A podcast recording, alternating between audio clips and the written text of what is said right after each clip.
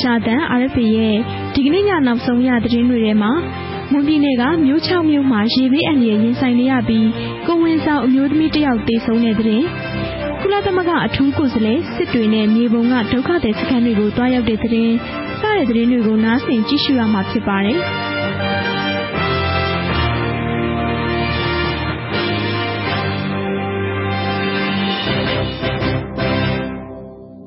ပါခင်ဗျာဒီကနေ့2018ခုနှစ် ဇွန်လ18ရက် မြန်မာတက္ကရာ1380ပြည့်နှစ် ပထမဝါဆိုလဆန်း9ရက် တနင်္ဂနွေနေ့ည လွတ်လပ်တဲ့ အာရှတန် RFA ရဲ့ မြန်မာပိုင်းစီစဉ်တွေကို ရန်ကုန်မြို့ RFA ရုံးခွဲကနေ တိုက်ရိုက်ထုတ်လွှင့်နေပါပြီ ကျွန်တော်ကတန့်စင်ပါ မင်္ဂလာပါရှင် ကျမတို့သီရိမင်းစင်ပါ ဒီနေ့အတွက် သတင်းတွေကို စပြီးတင်ပြပေးပါမယ်ရှင်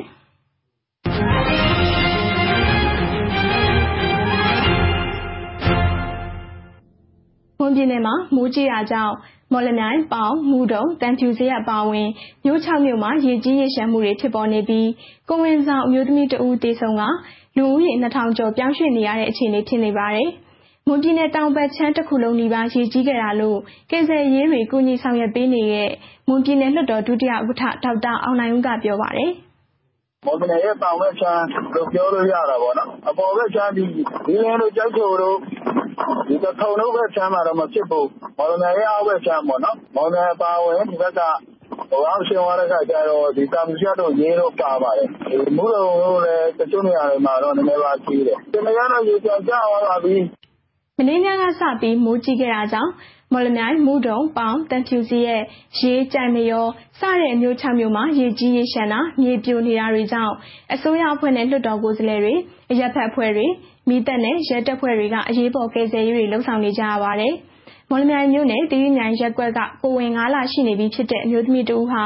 ရေထဲမှာ မြွေကိုက်ခံရပြီး သေဆုံးခဲ့တာ ဖြစ်ပါတယ်။နေအိမ်တွေပါ ရေနစ်မြုပ်တာ၊ပျက်စီးတာတွေကြောင့် ဒေသခံတွေဟာ ရေဘေးကယ်ဆယ်ရေးစခန်းတွေမှာ ခိုလှုံနေကြရပါတယ်။ မော်လမြိုင်မြို့ ကျိုက်သလန်စေတီတော် အနောက်ဘက်မုဒ်မှာ မြေပြိုပြီး အရှေ့ဘက်မုဒ်ဓာတ်လှေကားဆောင်းသွားတာကြောင့် ဘုရားမှာ လုံခြုံရေးတွေချထားပြီး ပိတ်ထားရတယ်လို့ သိရပါတယ်။သံဖြူဇရပ်မြို့မှာဆိုရင် မြို့ရဲ့ သုံးပုံတစ်ပုံလောက် ရေမြုပ်ခဲ့ပြီး သံဖြူဇရပ်ရေး လမ်းပိုင်းမှာ ရေကြီးတာကြောင့် ကားလမ်းပိတ်ဆို့တာတွေ ဖြစ်ပေါ်ခဲ့ပါတယ်။မုတ်သုံလေအားကောင်းနေတာကြောင့် မွန်၊ကရင်၊တနင်္သာရီ ကမ်းရိုးတန်းမှာ နောက်၂ရက်လောက်အထိ မိုးများနိုင်ခြေရှိတယ်လို့ မိုးလေဝသနဲ့ ဇလဗေဒညွှန်ကြားမှု ဦးစီးဌာနကနေ သိရပါတယ်ရှင်။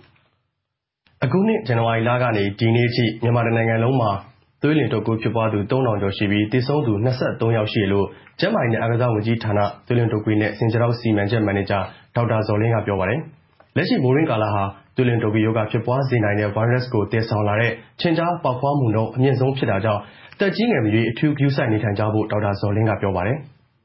သွေးလွန်တုပ်ကွေးရောဂါ အရင်တုန်းက ကလေးသူငယ်တွေမှာပဲ ဖြစ်တယ်။အခု သွေးလွန်တုပ်ကွေးရောဂါသည် အသက်အုပ်စုမရွေးဖြစ်တယ်။လူကြီးတွေမှာလည်း ဖြစ်လာတယ်။ရောဂါအခံတစ်ခုခုရှိတဲ့ လူကြီးဆိုရင် သွေးလွန်တုပ်ကွေးရောဂါ ဗိုင်းရပ်စ်ပိုးဝင်ရင် ပိုပြီးမှပြင်းထန်တယ်။ပြင်းထန်တဲ့အပြင် အသက်ဆုံးရှုံးနိုင်ခြေလည်း မြင့်မားလာတတ်တဲ့ အနေအထားလေးတွေ တွေ့နေရတာပေါ့နော်။ဒီကူးစက်မှုကတစ်နှစ်ပတ်လုံး ရှိလာနေတယ်ဆိုတာလည်း ဆရာတို့ပြောချင်တာဖြစ်တယ်။အဲ့တော့ ဒီလို မိုးရာသီရောက်လာပြီဆိုရင် သွေးလွန်တုပ်ကွေးရောဂါ ပျံ့နှံ့မှုအားကောင်းပြီးတော့မှလေဒါဖြစ်ပွားတဲ့အနေအထားရှိပါတယ်နော်။” ဇွန်လ၁၆ရက်နေ့အထိ သွေးလွန်တုပ်ကွေးကြောင့် ဆေးရုံတက်နေရသူ၃,၃၄၁ယောက်ရှိပြီး ရန်ကုန်တိုင်း၊တနင်္သာရီတိုင်းနဲ့ ဧရာဝတီတိုင်းတို့မှာ သွေးလွန်တုပ်ကွေးရောဂါ ဖြစ်ပွားမှုနှုန်းရော သေဆုံးမှုနှုန်းပါ အများဆုံးဖြစ်နေတယ်လို့ ဒေါက်တာဇော်လင်းက ပြောပါတယ်။ဒီနေ့အထိ ရန်ကုန်တိုင်းဒေသကြီးမှာ သွေးလွန်တုပ်ကွေးရောဂါ ဖြစ်ပွားသူ၇၈၆ယောက် ရှိခဲ့ပြီး၇ယောက် သေဆုံးခဲ့ပါတယ်။တနင်္သာရီတိုင်းဒေသကြီးမှာ ရောဂါဖြစ်ပွားသူ၆၄၇ယောက်၊သေဆုံးသူ၃ယောက်ရှိကာ ဧရာဝတီတိုင်းဒေသကြီးမှာတော့၅၁၃ယောက် ရောဂါဖြစ်ပွားပြီး၃ယောက် သေဆုံးခဲ့တယ်လို့ စာရင်းတွေအရ သိရပါတယ်။ သွေးလွန်တုပ်ကွေးရောဂါဟာ မြန်မာနိုင်ငံကို ၁၉၆၄ ခုနှစ်က စတင်ဝင်ရောက်လာပြီး ၁၉၇၀ မှာတော့ ရန်ကုန်တိုင်းမှာ ကပ်ရောဂါအသွင်အနေနဲ့ ဖြစ်ပွားခဲ့ပါတယ်။၁၉၉၄ ခုနှစ်မှာ သေဆုံးသူအရေအတွက် အများဆုံးအနေနဲ့ ၄၄၄ ယောက်အထိ ရှိခဲ့ပါတယ်။၂၀၁၅ ခုနှစ်မှာတော့ ရောဂါဖြစ်ပွားသူအရေအတွက်ဟာ၄သောင်းကျော်အထိတောင် ရှိခဲ့တာ ဖြစ်ပါတယ်ခင်ဗျာ။ကုလသမဂ္ဂ အတွင်းရေးမှူးချုပ်ရဲ့ မြန်မာနိုင်ငံဆိုင်ရာ အထူးကိုယ်စားလှယ် Ms. Christine Burgener ဟာ ပထမဆုံးခရီးစဉ်အဖြစ် ရခိုင်ပြည်နယ်ကို ဒီကနေ့ ရောက်ရှိလာပြီး ညနေပိုင်းမှာ စစ်တွေမြို့နယ်ကတက္ကပြင်းမွတ်စလင်ဒုက္ခသည်စခန်းမှာ ဒုက္ခသည်တွေနဲ့ တွေ့ဆုံခဲ့ပါတယ်။ဒုက္ခသည်တွေက စစ်တွေမြို့ပေါ်က သူတို့ရဲ့ မူလနေရာတွေဆီကို ပြန်သွားလိုကြောင်းနဲ့ နိုင်ငံသားအဖြစ် အစိုးရဘက်က အသိအမှတ်ပြုပေးဖို့ကိစ္စတွေကို ဆွေးနွေးတင်ပြခဲ့တယ်လို့ ဒေသခံတွေက ပြောပါတယ်။ Ms. Christine Burgener ဟာ ဒီကနေ့ မနက်ပိုင်းက ဦးညီပု ဦးဆောင်တဲ့ ရခိုင်ပြည်နယ်အစိုးရအဖွဲ့နဲ့ ပြည်နယ်အစိုးရအဖွဲ့ရုံးမှာ သီးသန့်တွေ့ဆုံခဲ့သလို မြေပုံမြို့မှာရှိတဲ့ မွတ်စလင်ဒုက္ခသည်စခန်းကိုလည်းတွားရောက်လေ့လာခဲ့တာ ဖြစ်ပါတယ်။ မနက်ဖြန်မှာ မောင်တောမြို့နယ် တောင်ပြိုလက်ဝဲမြို့ကို ရဟတ်ယာဉ်နဲ့တွားရောက်မှာဖြစ်ပြီး နှစ်နိုင်ငံနယ်စပ် ခြံစည်းရိုးကြားမှာ နေထိုင်တဲ့ မွတ်ဆလင်တွေနဲ့ တွေ့ဆုံမှာ ဖြစ်ပါတယ်။ဒီခရီးစဉ်အတွင်းမှာပဲ ကြိမ်ချောင်း၊လှဖိုးခေါင်၊ပန်းတောပြင် ကျေးရွာတွေကို သွားရောက်မှာဖြစ်သလို မောင်တောခရိုင် အထွေထွေအုပ်ချုပ်ရေး ဦးစီးဌာနရုံးမှာ ဟိန္ဒူနဲ့ မွတ်ဆလင် မိသားစုတချို့နဲ့ တွေ့ဆုံဖို့ စီစဉ်ထားတယ်လို့ ပြည်နယ်အစိုးရနဲ့ နီးစပ်သူတွေက ပြောပါတယ်ရှင်။စကိုင်းတိုင်းအတွင်းက တရားမဝင် ရွှေတူးဖော်ရေးလုပ်ကွက်တွေကို အရေးယူနိုင်ရေးအတွက် တိုင်းဝန်ကြီး၅ယောက်ကို ဝန်ကြီးချုပ်က တာဝန်ပေးထားတယ်လို့ တိုင်းဒေသကြီး စည်ပင်သာယာရေးဝန်ကြီးက ဒီကနေ့ ပြောပါတယ်။တရားမဝင် ရွှေလုပ်ကွက်တွေကြောင့် သဘာဝပတ်ဝန်းကျင် ပျက်စီးပြီး ရေကြီးရေလျှံမှုတွေ ဖြစ်လာတဲ့အတွက် စိစစ်သင့်တာ၊အရေးယူသင့်တာတွေကို အရေးယူဖို့ အခုလို ဖွဲ့စည်းလိုက်တာဖြစ်တယ်လို့ စည်ပင်သာယာရေးဝန်ကြီး ဦးမြင့်ကြည်က ပြောပါတယ်။ တရားမဝင် ရွှေလုပ်ကွက်တွေ လုပ်တဲ့အတွက် ကျနော်တို့က သဘာဝပတ်ဝန်းကျင်တွေ ပျက်စီးတယ်။ချောင်းမြောင်းတွေစိန်ခေါ်တယ်။အဓိက ရေကြီးရေလျှံဖြစ်တာ ဒါတွေကို ကျနော်တို့ကအတတ်နိုင်ဆုံး လုပ်ဖို့နယ်မြေတွေ ခွဲလိုက်ပါတယ်။ဝန်ကြီး ၅ ယောက်တစ်ယောက်တစ်နယ်စီကို တာဝန်ပေးတယ်ပေါ့။ဒါတွေကို စိစစ်ဖို့ ထိုက်သင့်တာ အရေးယူစရာရှိ အရေးယူဖို့ အဲလို တာဝန်ပေးတာပါ။ကျနော်တို့က စီမံချက်သဘောမျိုးနဲ့ ဌာနဆိုင်ရာ အားလုံးခေါ်ပြီးတော့ ခရီးစဉ်ရှိလို့ သတင်းပေးလို့ရှိရင် အဲလို သတင်းပေးတဲ့အပေါ်မှာ မူတည်ပြီးတော့ ကျနော်တို့က သွားကြတာ။အမြဲတမ်းလည်း ကျနော်တို့က ဒီအလုပ်တစ်ခုတည်း မဟုတ်တဲ့အခါကျတော့ စီမံချက်လေးတွေနဲ့ နယ်တွေရဲ့ အခြေအနေပေါ် မူတည်ပြီးတော့လုပ်ကြတာ။အဲဒီအဖွဲ့မှာ စစ်ကိုင်းတိုင်းဒေသကြီးအစိုးရအဖွဲ့က လူမှုရေးဝန်ကြီး၊လျှပ်စစ်စက်မှုနဲ့ လမ်းပန်းဆက်သွယ်ရေးဝန်ကြီး၊လုံခြုံရေးနဲ့ နယ်စပ်ရေးရာဝန်ကြီး၊စိုက်ပျိုးမွေးမြူရေးနဲ့ ဆည်မြောင်းဝန်ကြီး၊စည်ပင်ဝန်ကြီးတို့ ပါဝင်ပါတယ်။အဲဒီအဖွဲ့ဟာ ဟုမ္မလင်း၊ခန္တီး၊ကသာ၊မော်လိုက်၊ကန့်ဘလူနဲ့ ကျွန်းလှ စတဲ့မြို့နယ်တွေက ရွှေတူးဖော်ရေး လုပ်ကွက်တွေကို စောင့်ကြည့်သွားမှာဖြစ်ပြီး ဝန်ကြီးဦးမြင့်ကြည်ကတော့ ကန့်ဘလူနယ်ဘက်ကို တာဝန်ယူထားတယ်လို့လည်း ပြောပါတယ်။ စစ်ကိုင်းတိုင်းအတွင်းမှာဆိုရင် ဟုမ္မလင်းနဲ့ ခန္တီးနယ်ဘက်မှာ တရားမဝင် ရွှေလုပ်ကွက်တွေ အများဆုံးရှိနေပြီး ကောလင်း၊ဝန်းသိုနယ်ဘက်တွေမှာလည်း ရှိနေတယ်လို့ သိရပါတယ်။စစ်ကိုင်းတိုင်းအတွင်းမှာ တရားမဝင် ရွှေလုပ်ကွက်တွေကြောင့် သဘာဝပတ်ဝန်းကျင် ထိခိုက်မှုတွေ ရှိနေသလို တရားမဝင်လုပ်ကွက်တွေမှာ မြေပြိုမှုတွေကြောင့် လူသေဆုံးမှုတွေလည်း မကြာခဏ ဖြစ်ပွားနေပါတယ်ခင်ဗျာ။ ရန်ကုန်-ဒလ တံတားကို အမြန်ဆုံး အကောင်အထည်ဖော်ပေးဖို့ ဒေသခံအင်အား၁,၀၀၀ကျော်က ဒီကနေ့ မြို့နယ်အတွင်းမှာ ချီတက်တောင်းဆိုခဲ့ကြပါတယ်။တံတားတည်ဆောက်ပြီးမှသာ ရန်ကုန်မြို့ တဘက်ခြမ်းက ပြည်သူတွေ သွားလာရေးနဲ့ ပညာရေး၊ကျန်းမာရေး ပြေလည်မှာ ဖြစ်တဲ့အတွက် အခုလိုတောင်းဆိုတာလို့ ဆန္ဒပြပွဲ ဦးဆောင်သူ ဦးအောင်ကျော်မြင့်က ပြောပါတယ်။“ကျနော်တို့ လက်ရှိ ဒီအပေါ်မှာ နိုင်ငံတော်အစိုးရကို သိရအောင်လို့ကျနော်တို့နိုင်ငံတော်မှာ လက်ရှိ အုပ်ချုပ်နေတဲ့ သမ္မတကြီးဦးဝင်းမြင့်၊ဒေါ်အောင်ဆန်းစုကြည်တို့ သိရအောင်လို့ ကျနော်တို့ ထုတ်ဖော်ခြင်းဖြစ်ပါတယ်။ဒီထဲမှာ ကျနော်တို့ ထပ်ပြီးတော့ စောင့်ကြည့်လို့ ထပ်မဖြစ်လာဘူးဆိုကျနော်တို့ရေထဲမှာ ဆန္ဒပြဖို့ အစီအစဉ်ရှိပါတယ်။ဒါမှမရလို့ရှိရင် ကျနော်တို့ ရန်ကုန်မြို့ကုန်းပေါ်မှာလည်း ဆန္ဒပြဖို့ အစီအစဉ်များရှိပါတယ်။”ဆန္ဒပြပွဲကို ရန်ကုန်တောင်ပိုင်းခရိုင်ထဲက မြို့နယ်တွေဖြစ်တဲ့ ဒလ၊တွံတေး၊ကွမ်းခြံကုန်းနဲ့ ကော့မှူးမြို့နယ်တွေက ဒေသခံတွေအပြင် ဧရာဝတီတိုင်းဒေသကြီး ဒေးဒရဲနဲ့ ဖျာပုံမြို့နယ်တွေက ဒေသခံတွေလည်း ပူးပေါင်းပါဝင်ခဲ့ကြပါတယ်။မြန်မာ-ကိုရီးယား ချစ်ကြည်ရေး ဒလတံတားကို မူလအစီအစဉ်အတိုင်း အမြန်ဆုံး အကောင်အထည်ဖော်ပေးဖို့နဲ့ တံတားစီမံကိန်း ကြန့်ကြာအောင် ကန့်ကွက်နေသူတွေကို အလိုမရှိဆိုတဲ့ ကြွေးကြော်သံတွေနဲ့ ဆန္ဒပြတောင်းဆိုကြတာ ဖြစ်ပါတယ်။တံတားစီမံကိန်းကို ၂၀၁၇ ခုနှစ် နှစ်ကုန်ကတည်းက စတင်တည်ဆောက်ဖို့ စီစဉ်ထားတာ ဖြစ်ပေမယ့် ပို့ဆောင်ရေးဝန်ကြီးဌာနနဲ့ ဆောက်လုပ်ရေးဝန်ကြီးဌာနတို့ကြား ညှိနှိုင်းမှု အဆင်မပြေသေးတာကြောင့် စီမံကိန်း မစနိုင်သေးတာ ဖြစ်တယ်လို့ သိရပါတယ်ရှင်။ ရှစ်လေးလုံး ပြည်သူ့ပါတီနာမည်ကိုတလအတွင်း ပြောင်းလဲပေးခိုင်းတဲ့ ရွေးကောက်ပွဲကော်မရှင်ရဲ့ ဆုံးဖြတ်ချက်ဟာ နိုင်ငံရေးပါတီများ မှတ်ပုံတင်ခြင်းဆိုင်ရာ ဥပဒေနဲ့ မညီဘူးလို့ ပါတီရဲ့ ဒုတိယခေါင်းဆောင် ဦးရဲနိုင်အောင်က ပြောပါတယ်။ပါတီမှတ်ပုံတင် ကြားထားပြီးသား ရှစ်လေးလုံး ပြည်သူ့ပါတီရဲ့ နာမည်၊အလံနဲ့ အမှတ်တံဆိပ်တို့ကို ပြန်လည်ပြင်ဆင်ပေးဖို့ ရွေးကောက်ပွဲကော်မရှင်ရဲ့ ညွှန်ကြားချက်နဲ့ ပတ်သက်ပြီး ပြန်လည်သုံးသပ်ပေးဖို့ ကော်မရှင်ကို တွေ့ဆုံတင်ပြခဲ့ပေမယ့် ငြင်းပယ်ခံလိုက်ရတဲ့အပေါ် ပါတီ ဒုတိယခေါင်းဆောင် ဦးရဲနိုင်အောင်က အခုလိုပြောပါတယ်။“ဒါကော်မရှင်ရဲ့ ဆုံးဖြတ်ချက်က ဥပဒေနဲ့ မညီဘူးပေါ့ဗျာ။နိုင်ငံရေးပါတီများ မှတ်ပုံတင်တဲ့ ဥပဒေ ၈ နဲ့ခမှာ ဖော်ပြချက်ပေါ့။ပထမတစ်ချက်ဖြစ်တဲ့ ဘာသာ၊သာသနာရှင်းလင်းရေးဒုတာဝန်အရေးသုံးပါးနဲ့ ထိပါးတယ်။ဒါနဲ့ ကျနော်တို့ မငြိဘူး။နောက်တစ်ခါ အချက်ဖြစ်တဲ့ ပုဒ်မ သတ်မှတ်ချက်ဖြစ်တဲ့ အမည် အမှတ်တံဆိပ် အလံက တခြားနိုင်ငံရေးပါတီနဲ့ ဆင်တူရိုးမှား ဖြစ်တယ်ပေါ့။ဒါလည်း ကျနော်တို့ မဖြစ်ဘူး။”ဒီကနေ့ တောင်ဥက္ကလာပမြို့နယ်က ပါတီရုံးခန်းမှာလည်း သတင်းစာရှင်းလင်းပွဲ ပြုလုပ်ခဲ့ပါတယ်။ရှစ်လေးလုံးပါတီဟာ နိုင်ငံရေးပါတီများ မှတ်ပုံတင်ခြင်း ဥပဒေရဲ့ နည်းဥပဒေ ပုဒ်မ ၁၄(ဃ)အရ ကန့်ကွက်ထားလို့ အခုလို ညွှန်ကြားခံရတာ ဖြစ်ပါတယ်။အဲဒီ နည်းဥပဒေအရ ကန့်ကွက်သူလူဦးရေ ၂၀၀ ကျော်ကနေ ရှစ်လေးလုံး အရေးတော်ပုံကြီးဟာတစ်နိုင်ငံလုံးနဲ့ သက်ဆိုင်တာဖြစ်လို့ ပါတီတစ်ခုအတွက် အသုံးမပြုသင့်ဘူးဆိုတဲ့ ကန့်ကွက်လွှာညွှန်ကြားခံရတာ ဖြစ်ပါတယ်။အဲဒီနည်းဥပဒေ ဇူလိုင်လ၁၃ရက်နေ့မတိုင်ခင်ပြည့်စုံနေခွင့်ရမှာ ဖြစ်ပါတယ်။နိုင်ငံလုံးနဲ့ သက်ဆိုင်တာဖြစ်ပြောင်းလဲမလား မပြောင်းလဲဘူးလား မသိဘူးဆိုတဲ့ ကန့်ကွက်လွှာညွှန်ကြားခံရတာ ဖြစ်ပါတယ်။ပါတီစုံညီအစည်းအဝေး ကျင်းပပြီး အဲဒီနည်းဥပဒေဇူလိုင်လရှစ် လေးလုံးအရေးဝင်ပြီးတော့ပြောင်းလဲမလားမပြောင်းလဲဘူးလားပြင်ဒီစုံညီအစည်းအဝေးကျင်းပပြီး RFA ရုပ်သံနဲ့ရေဒီယိုပေးနေပါတယ်။အခုဆက်လက်ပြီးသတင်းပေးပို့ချက်နဲ့ဆက်သွယ်မေးမြန်းချက်တွေကိုထုတ်လွှင့်ပေးပါတော့မယ်ရှင်။ မွန်ပြည်နယ်မှာ မနေ့ညက စတင်ပြီးမိုးကြီးခဲ့တာကြောင့် မော်လမြိုင်၊ပေါင်၊မုဒုံ၊သံဖြူဇရပ် အပါအဝင် မြို့ ၆ မြို့မှာ ရေကြီးရေလျှံမှုတွေ ဖြစ်ပေါ်နေပြီး ကိုယ်ဝန်ဆောင်အမျိုးသမီးတဦး မြွေကိုက်ခံရတာကြောင့် သေဆုံးခဲ့ပါတယ်။လတ်တလောမှာ ကယ်ဆယ်ရေးစခန်းတွေ ယာယီဖွင့်လှစ်ပြီးလူဦးရေ၂,၀၀၀ကျော် ရွှေ့ပြောင်းနေထိုင်နေကြရပါတယ်။ဒီအကြောင်း RFA သတင်းထောက် ကိုသီဟထွန်းက တင်ပြထားပါတယ်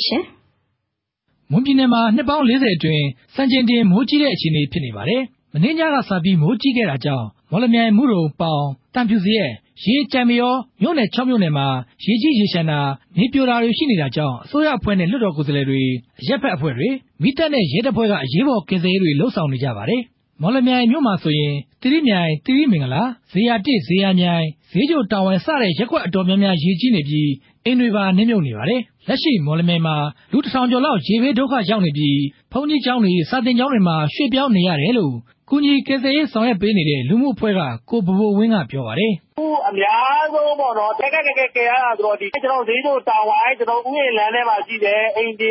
လူအယောက် ၁၅၀-၂၀၀ လောက်ရှိတယ်ခင်ဗျ အဲဒါတော့ ခက်ခက်ခဲခဲပဲ ရေတွေထဲက ကယ်ပြီးတော့လေလှေနဲ့ပါ ကယ်ထုတ်ရတာ ကျန်တဲ့အပိုင်းကတော့ ရိုးရိုးပဲ ရိုးရိုးပဲ ပုံမှန်လောက်ပဲ ရေတက်တာလောက်ဆိုတော့လေ ကယ်ဆယ်ရေးစခန်းတွေမှာတစ်နေရာမှာ ၂၆၀-၂၀၀ အဲဒီပတ်ပတ်လည်လောက်တော့အနည်းဆုံးရှိတယ်လူဦးရေတွေမော်လမြိုင်မြို့ဆိုတစ်ထောင်ကျော်မယ်။”မော်လမြိုင်မြို့က ကျိုက်သလံစေတီတော် အနောက်ဘက်မုဒ်မှာ မြေပြိုပြီး အရှေ့ဘက်မုဒ်ဓာတ်လှေကား စောင်းသွားတာကြောင့် ဘုရားမှာ လုံခြုံရေးတွေချထားပြီး ပိတ်ထားရတယ်လို့ သိရပါတယ်။သံဖြူဇရပ်မြို့မှာဆိုရင် မြို့ရဲ့ သုံးပုံတစ်ပုံလောက် ရေမြုပ်ခဲ့ပြီး သံဖြူဇရပ်-ရေးလမ်းပိုင်းမှာ ရေကြီးတာကြောင့် ကားလမ်းပိတ်ဆို့မှုတွေ ဖြစ်ပေါ်ခဲ့ရပါတယ်။ သံဖြူဇရပ်မြို့ ရေလွှမ်းခံရတဲ့အခြေအနေကို သံဖြူဇရပ်မြို့နယ် စည်ပင်သာယာရေးကော်မတီဥက္ကဋ္ဌ ဦးမင်းလတ်က အခုလို ပြောပြပါတယ်။“ရေတက်တာဆိုတော့စံချိန်တင်ပဲဘယ်လောက်လောက်ထိ တက်လဲလို့ပြောရင်တော့ မြို့ရဲ့ သုံးပုံတစ်ပုံလောက်တော့ ရေလွှမ်းတယ်ပြောရမှာပေါ့ကွာအိမ်တွေဘာတွေမြုပ်တာကတော့ အရေအတွက်တော့ မသိဘူး တံတားတစင်းက တော်တော်လေး အခြေအနေဆိုးနေတယ် ဝက်ဝံတံတားက အခြေအနေဆိုးတယ် နောက်တစ်ခုကကျတော့ပငါးစားကွင်းထဲက ဆားတွေအကုန်လုံးလည်းကုန်သွားပြီတံတားဂိုဒေါင်တွေ ရေမြုပ်တယ် ငပလီဂိုဒေါင်တွေ ရေမြုပ်တယ် မွန်ပြည်နယ် မော်လမြိုင်မြို့မှာ ၃၄၈ မီလီမီတာ ရေးမြို့မှာ ၂၃၅ မီလီမီတာ မုဒုံမှာ ၂၉၇ မီလီမီတာ ပေါင်မှာ ၁၁၅ မီလီမီတာ ချောင်းဆုံမြို့မှာဆိုရင် ၃၀၂ မီလီမီတာအထိ ရွာသွန်းခဲ့ပါတယ်။ မွန် ကရင်နဲ့ တနင်္သာရီကမ်းရိုးတန်းမှာ မုတ်သုံလေအားကောင်းနေပြီး နောက်နှစ်ရက်လောက်အထိ မိုးများဖို့ရှိနေသေးတဲ့အတွက် သတိထားကြဖို့ မိုးလေဝသနဲ့ ဇလဗေဒဦးစီးဌာန ဒုတိယညွှန်ကြားရေးမှူးချုပ် ဦးကျော်မိုးဦးက ပြောပါတယ်။“မုဒုံမှာတော့ကျနော်တို့နှစ်ပေါင်း ၃၇ နှစ်မှာပေါ့နော် ၃၇ နှစ်မှာတော့ဒါ အများဆုံးအနေနဲ့သူကရွာခဲ့တာပေါ့နော်။ကရင် တနင်္သာရီမှာပေါ့ ဒီနေ့နဲ့ဆိုနှစ်ရက်ရှိပြီပေါ့နော် မိုးနည်းနည်းလေး များလာတဲ့ အနေအထားရှိတယ် နောက်ထပ်နှစ်ရက်သုံးရက်လောက်လည်း မိုးထပ်များနိုင်မယ့်အနေအထားရှိပါတယ်။ဒီနေ့ နေ့လယ်ပိုင်းမှာ မိုးနည်းသွားတာကြောင့် ရေပြန်ကျသွားပေမယ့် ရေဘေးဒုက္ခသည်တွေအတွက် မွန်ပြည်နယ်အစိုးရအဖွဲ့က ကူညီဖို့ ကော်မတီတွေဖွဲ့ပြီး ဆောင်ရွက်နေတယ်လို့ မွန်ပြည်နယ်ဝန်ကြီးချုပ် ဒေါက်တာအေးဇံက ပြောပါတယ်။“ရေဘေးအခြေအနေက အခုမိုးနည်းနည်းစဲသွားလို့ ဒုက္ခသည်စခန်းတွေမပြန်ဘူးလောလောဆယ်ကတော့အတော်အန္တရာယ်ကင်းတဲ့နေရာ ရောက်နေပြီ အခုကော်မတီတွေဖွဲ့ပြီးတော့ ကျနော်တို့က သက်ဆိုင်ရာ ဒုက္ခသည်စခန်းတွေကို ဖွဲ့ဖို့အတွက် ဝန်ကြီးကို တာဝန်ပေးတာတွေနဲ့ သက်ဆိုင်တဲ့ ကော်မတီတွေဖွဲ့ပြီးတော့အဲဒီကော်မတီတွေက Financial Assessment ပေါ့ Emergency Support နဲ့ရှိတယ်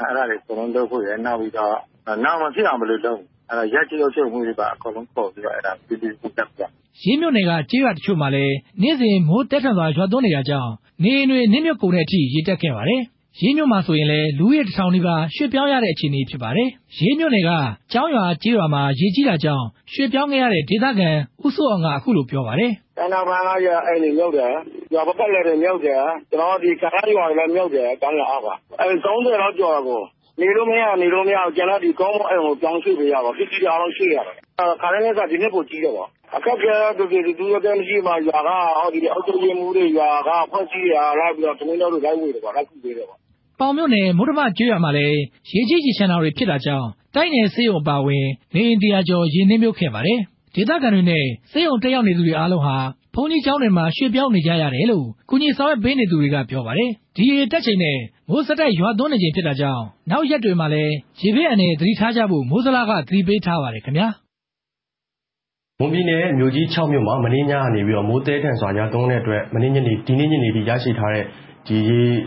မိုးရွာသွန်းမှုသတင်းတွေကို တင်ပြပေးခဲ့တာဖြစ်ပါတယ်။ကုလသမဂ္ဂ အထွေထွေအတွင်းရေးမှူးချုပ်ရဲ့ မြန်မာနိုင်ငံဆိုင်ရာ အထူးကိုယ်စားလှယ် Ms. Christine Burgener ဟာ ရခိုင်ပြည်နယ် မြေပုံနဲ့ စစ်တွေက ဒုက္ခသည်စခန်းတွေကို ဒီကနေ့ သွားရောက်လေ့လာခဲ့ပါတယ်။ဒီခရီးစဉ်အတွင်း ငြိမ်းချမ်းရေး၊ဒီမိုကရေစီ အသွင်ကူးပြောင်းရေးနဲ့ လူ့အခွင့်အရေး ကိစ္စရပ်တွေကို အဓိကထား လေ့လာဆွေးနွေးမယ်လို့ ကြေညာထားပါတယ်။အဲဒီ အထူးကိုယ်စားလှယ်ရဲ့ လုပ်ဆောင်ချက်တွေနဲ့ ပတ်သက်ပြီး Equality Myanmar ရဲ့ ဒါရိုက်တာ ဦးအောင်မျိုးမင်းကို RFA သတင်းထောက် ကိုကျော်သူက ဆက်သွယ်မေးမြန်းထားပါတယ်ခင်ဗျာ။အခု မြန်မာနိုင်ငံကို ရောက်ရှိနေတဲ့ ကုလသမဂ္ဂ အတွင်းရေးမှူးချုပ်ရဲ့ဒုကိုယ်စားလှယ်ပေါ့လေ သူ့ရဲ့ အကြောင်းအရာလေးပေါ့လေ ဆရာတို့ ဘယ်လောက်များ သိထားသလဲ သိသလောက်လေး ပြောပြပေးပါလား ဆရာ။ ဟုတ်ကဲ့ သူ့ရဲ့ အဓိက ရည်ရွယ်ချက်ကတော့ အရင်တုန်းက သူ့ရှေ့မှာ တာဝန်ထမ်းဆောင်တဲ့ သူလိုပဲ မြန်မာနိုင်ငံထဲမှာ ဖြစ်နေတဲ့ နိုင်ငံရေး အခြေအနေတွေ ဒါတွေကို ဘယ်လိုမျိုးနည်းနဲ့ အဖြေရှာရင် ကောင်းမလဲ။အတူညီသော ကျနော်တို့ တပ်တွေကြားထဲမှာ ဘယ်လို အမြင်မျိုး အမြင်မျိုး ရှိလဲဆိုတဲ့ အချက်ကို အဓိက ဦးစားပေးတာ ဖြစ်ပါတယ်။ကျနော်တို့ တိုင်းပြည်က ရခိုင်အရေးကိစ္စနဲ့ ပတ်သက်ပြီးနိုင်ငံတကာက အရမ်းကို စိတ်ဝင်စားပြီး လှုပ်ရှားပြောဆိုမှုတွေ ရှိနေတဲ့အတွက် ဒီကိစ္စကို ပိုပြီးတော့ ဇောင်းပေးမယ်လို့ ထင်တယ်။မြန်မာနိုင်ငံနဲ့ ပတ်သက်ပြီးတော့ ကမ္ဘာက အရေးဆိုင်တဲ့ကိစ္စကို မြန်မာအစိုးရအပါအဝင် သက်ဆိုင်သူတွေက ဘယ်လိုမျိုး ဖြေရှင်းရင် ကောင်းမလဲ ဘယ်လိုမျိုး အခြေအနေတွေ ရှိလဲဆိုတာ လာရောက်စုံစမ်းတဲ့သဘောမျိုး ဖြစ်ပါတယ်။သူ့ရဲ့ လုပ်ပိုင်ခွင့်ကတော့ သူကတော့ ကုလသမဂ္ဂ အထွေထွေအတွင်းရေးမှူးချုပ်ကို တိုက်ရိုက်အစီရင်ခံပြီး မြန်မာနိုင်ငံနဲ့ ပတ်သက်လို့ ဘယ်လိုမျိုး ဆက်လက်လုပ်ဆောင်သင့်လဲ ဘယ်လိုမျိုး အမြင်တွေ ရှိကြလဲဆိုတာကို တင်ပြသွားမယ်တာဝန် ဖြစ်ပါတယ်ခင်ဗျ။ သူ့အနေနဲ့ ရခိုင်ရေးကိစ္စနဲ့ ပတ်သက်ပြီးတော့ ဘယ်လောက်ထိများ စွမ်းဆောင်နိုင်လိမ့်မယ်လို့များ ဆရာ သဘောရမိပါလဲဗျ။ရခိုင်နဲ့ ပတ်သက်ပြီးတော့ ပြည်ပမှာ ပြောနေတဲ့အချက်တွေမကဘဲ လက်ရှိ ဘာတွေဖြစ်နေလဲ။နောက်တခါမှာ ရခိုင်ကိစ္စမှာ ပါဝင်ပတ်သက်နေသောသူများအားလုံးရဲ့ အမြင်တွေ ဘယ်လိုရှိလဲဆိုတဲ့အကြောင်းကို သူ ပိုပြီးတွေ့နိုင်မယ်လို့ထင်တယ်။ပထမဦးဆုံး အဲ့လိုမျိုး ရခိုင်ဒေသကို သွားရောက်ခွင့်ပြုတဲ့ အစိုးရကိုလှုပ်ဆောင်မှုကျွန်တော်ကြိုဆိုတယ်။ဘာကြောင့်လဲဆိုတော့ ကျွန်တော်တို့ နိုင်ငံတကာနဲ့ ပူးပေါင်းဆောင်ရွက်မှုကို ပထမအဆင့်နဲ့ ပြလိုက်တာ ဖြစ်ပါတယ်။ဒါကြောင့်မလို့ သူ့ရဲ့ တွေးရှိချက်တွေ သူ့ပေါ်မှာ တင်ပြတဲ့အချက်တွေကို အခြေခံပြီးတော့ ကျွန်တော်မြန်မာနိုင်ငံမှာရှိတဲ့သူတွေရဲ့စံနာနဲ့ ပကတိအခြေအနေနဲ့ ကိုက်ညီသော ပြီးလို့ရှိရင် နိုင်ငံတကာရဲ့ စိုးရိမ်ပူပန်မှုနဲ့လည်း လိုက်ရောညီထွေဖြစ်သော ဖြည့်ရှင်းချက်ကို တင်ပြနိုင်တယ် အကြံပေးချက်တွေ ထွက်ပေါ်လာမယ်လို့မျှော်လင့်ပါတယ်ဗျ။တစ်ဖက်မှာလည်းဒီစုံစမ်းစစ်ဆေးမှုတွေလှုပ်ဆောင်မယ်ပေါ်ထုတ်မှုတွေလှုပ်ဆောင်မယ်ဆိုတဲ့အပြင် ပါဝင်နေသောသူများရဲ့ ဘယ်လိုလုပ်တင်လဲဆိုတဲ့ အယူဆတွေကိုလည်း သူကတစ်ဖက်က တင်ပြမယ်ဆိုရင်ပုံမူပြီးတော့ ကောင်းမွန်တဲ့ ဖြည့်ရှင်းမှုတွေ ဖြစ်လာလိမ့်မယ်။ဒီမြန်မာနိုင်ငံပေါ်မှာ နိုင်ငံတကာအာရုံစိုက်မှုက အထူးများပြားနေတယ်။အဲ့တော့ ဒီလို အာရုံစိုက်မှုတွေကြားထဲမှာ အဖြစ်မှန်တွေ ရှိလို့ရှိရင်လည်း အဖြစ်မှန်တိုင်းပေါ်ထုတ်ဖို့ တကယ်လို့ ကျွန်တော်တို့ ပူးပေါင်းဆောင်ရွက်မှုရှိလဲပူးပေါင်းဆောင်ရွက်နိုင်မယ့် နည်းလမ်းတွေနဲ့ဒီပင်းမှာ ဖြစ်နေသောကိစ္စတွေကို အကောင့်တွေပေါ်ဖို့တပါးသူ အကြံဉာဏ်ပေးပေးမယ် ဒါတွေ ကျွန်တော်ပြီးနိုင်တဲ့ အကြံဉာဏ်တွေကို ကုလသမဂ္ဂအခြေအနေမှုချုပ် အပါအဝင် ကုလသမဂ္ဂအဖွဲ့ဝင် နိုင်ငံတွေကလည်း အလေးထား နားထောင်မယ်လို့ ကျွန်တော် ယုံကြည်ပါတယ် ကျွန်တော်တို့ စစ်ပွဲတွေဖြစ်ပွားခဲ့တဲ့အချင်းတို့လို ရှမ်းတို့လို အဲ့ဒီဒေသတွေရော သွားဖို့စီစဉ်များရှိတယ်ဆရာ ဘယ်လိုများ သိထားပါလဲ ဆရာ ရခိုင်ကိစ္စတခုတွေမကဘဲနဲ့ တခြားလက်နက်ကိုင်ပြိပခါတွေဖြစ်နေသော ဒေသအတွင်းမှာ ရှိသောသူတွေ နောက်တစ်ခါမှာ ပါဝင်ပတ်သက်နေသော လက်နက်ကိုင်အပါအဝင်အမတော်အပါအဝင် အစိုးရမှာ တာဝန်ရှိတဲ့သူတွေရဲ့အနေနဲ့အခက်အခဲတွေ တင်ပြချက်တွေကိုပုံမနားလည် နားထောင်မှပုံမပြီးပြည့်စုံတဲ့တောက်ချက်ချနိုင်မယ်ခြေကိုပုံမရှာနိုင်မယ်လို့ ကျွန်တော်ယူဆတဲ့အတွက် သူ့နဲ့တွားပြင်ပါတယ်တွားဖို့အတွက်လည်း မြန်မာနိုင်ငံအစိုးရအနေနဲ့ လိုအပ်သော ပံ့ပိုးမှုများ ကူညီမှုများလှုပ်ဆောင်ပေးပါလို့လည်း တိုက်တွန်းလိုပါတယ် ဆရာဦးအောင်မင်းခုလိုပြကြပေးတာ ကျေးဇူးများတင်ပါတယ်ဗျ ဟုတ်ကဲ့ ကျေးဇူးတင်ပါတယ်ခင်ဗျာ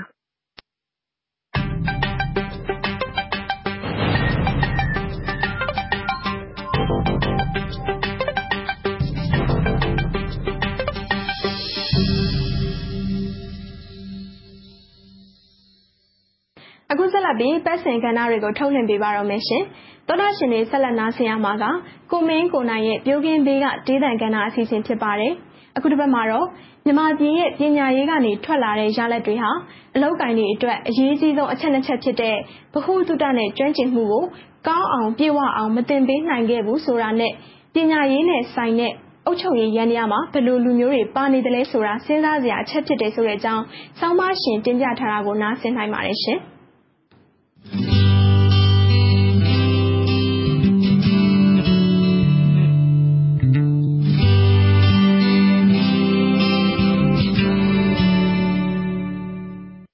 ဒီတစ်ခေါက်တော့လူငယ်တွေနဲ့ပညာရေးပြီးတော့အဲ့ဒီကနေထွက်လာတဲ့အလုပ်အကံအခွင့်အလမ်းဆိုတာကိုကျွန်တော်ဆွေးနွေးပြရစီကမ္ဘာဘဏ်ကအစီရင်ခံစာတစ်စောင်ထွက်တာကိုတွေ့ကြမှာပါမြန်မာပြည်ရဲ့ပညာရေးကနေပြီးတော့ထွက်လာတဲ့ရလဒ်တွေဟာအလုပ်အကံတွေအတွက်အချက်နှစ်ချက်အရေးကြီးဆုံးဖြစ်တဲ့ဘုသူတရဲ့ကျွမ်းကျင်မှုရဲ့အဲ့ဒီနှမျိုးကိုကောင်းအောင်ပြည့်ဝအောင်မတင်ပေးနိုင်ခဲ့ဘူးလို့အစီရင်ခံစာထွက်လာပါတယ်ဒါဟာနိုင်ငံတကာအဖွဲ့အစည်းတစ်ခုဖြစ်တဲ့ ကမ္ဘာ့ဘဏ်ရဲ့အစီရင်ခံစာပါသူတို့ရဲ့စစ်တမ်းမှာ80ရာခိုင်နှုန်းကျော်သောလူငယ်များဟာအဲ့ဒီအလုတ်ကင်အတွက်တကယ်လိုအပ်တဲ့ဘုသူတနဲ့ကျွမ်းကျင်မှုကိုမပေးနိုင်ဘူးလို့ပြောပါတယ်အဲ့ဒီတော့ဘာကြောင့်လဲတွေးကြည့်ပါတယ်ပြီးတော့လိုက်ပြီးတော့မေးကြည့်ပါတယ်လူငယ်တွေအတွက်ကျွမ်းကျင်မှုဆိုင်ရာသင်တန်းတွေပေးနေတဲ့ဆရာမကြီးတယောက်ကအခုလိုပြောပြပါတယ်။သူသတိထားမိတာကတော့အဲဒီလူငယ်တွေမှာအာရုံစိုက်မှုနဲ့ဇွဲနည်းနေတာကိုတွေ့ရပါတယ်တဲ့။သူတို့ကအလွယ်တကူနဲ့လက်လျှော့ချင်တယ်။ သင်တန်းတခုကိုတက်ပြီးသွားရင်အဲဒါကိုသူတို့တတ်ပြီလို့ထင်နေတယ်။လက်တွေ့ကတကယ်ကျတော့မလုပ်ရသေးပါဘူးတဲ့။အဲဒီတော့အလုပ်ခွင်ရဲ့စာမေးပွဲတွေမှာအလုပ်ခွင်ဝင်ဖို့အင်တာဗျူးတွေမှာသူတို့ကလက်မှတ်တွေယူလာပြီးတော့ပြတာပဲဖြစ်နေတယ်တဲ့။လက်တွေ့ကျတော့တကယ်လုပ်ကြတဲ့အခါမှာကောင်းကောင်းလုပ်နိုင်တဲ့လူနည်းသွားတာကိုတွေ့ရပါတယ်တဲ့။စိတ်တွေထွေပြားနေကြတယ်။သူတို့သင်ခဲ့တဲ့စာတွေကိုပြန်မေးတဲ့အခါမှာသိသလိုလိုနဲ့ငုတ်တုတ်ကြီးကြည့်နေကြတာကိုတွေ့ရပါတယ်တဲ့။ကိုင်းအဲဒီပြဿနာအတွက်ကျွန်တော်တို့ဆက်ပြီးတော့စဉ်းစားကြည့်မယ်ဆိုရင် ခုနကအစီရင်ခံစာမှာဘာပါတယ်လဲဆိုတော့ကိုရတဲ့ဘွဲနဲ့အလုံးနဲ့အဆက်ဆက်မရှိတာလည်းပါနေတယ်လို့ပြောကြပါတယ်။အဲ့တော့ကျွန်တော်တို့ဒီကိစ္စတွေလေးနေတဲ့သူတွေရဲ့တွေးဆချက်တွေလိလာချက်တွေကိုကြည့်ပါကျွန်တော်တို့တိုင်းပြည်မှာကျွန်တော်တို့တိုင်းပြည်တစ်ခုလုံးရဲ့ပြည်တွင်းထုတ်ကုန်အားလုံးရဲ့၄ရာခိုင်နှုန်းလောက်ပဲ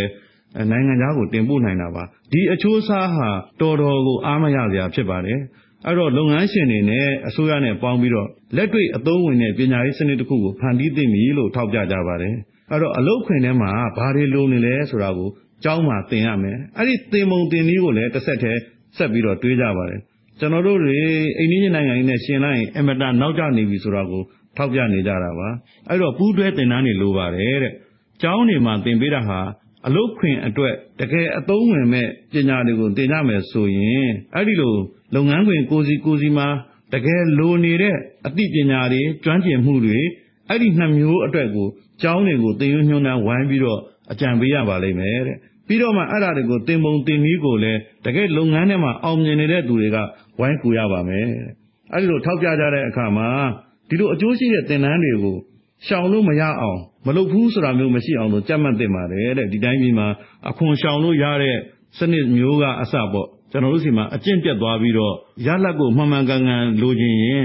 တကယ်အစောကြီးတဲ့ကမှန်ကန်တဲ့ပြင်ဆင်မှုတွေဟိုမခိုတန်းမကတ်တန်းအလုတ်ကောဒီတိုင်းပြည်အတွက်ပေးဆက်ရမယ့်တင် जा မှုတွေရောလိုနေတယ်ဆိုတာကိုပြောပါတယ်အခုပညာရေးနဲ့ပတ်သက်ရင်သတိထားမိကြမှာပါဥရောပသမဂ္ဂကနေပြီးတော့မြန်မာနိုင်ငံရဲ့ပညာရေးအတွက်အမေရိကန်ဒေါ်လာ လှူဒန်းငွေဟာတန်း300နီးပါးတွေ့ရပါတယ်ဒါကကျွမ်းကျင်တဲ့ပညာရှင်တွေကို မေးကြည့်တဲ့အခါမှာ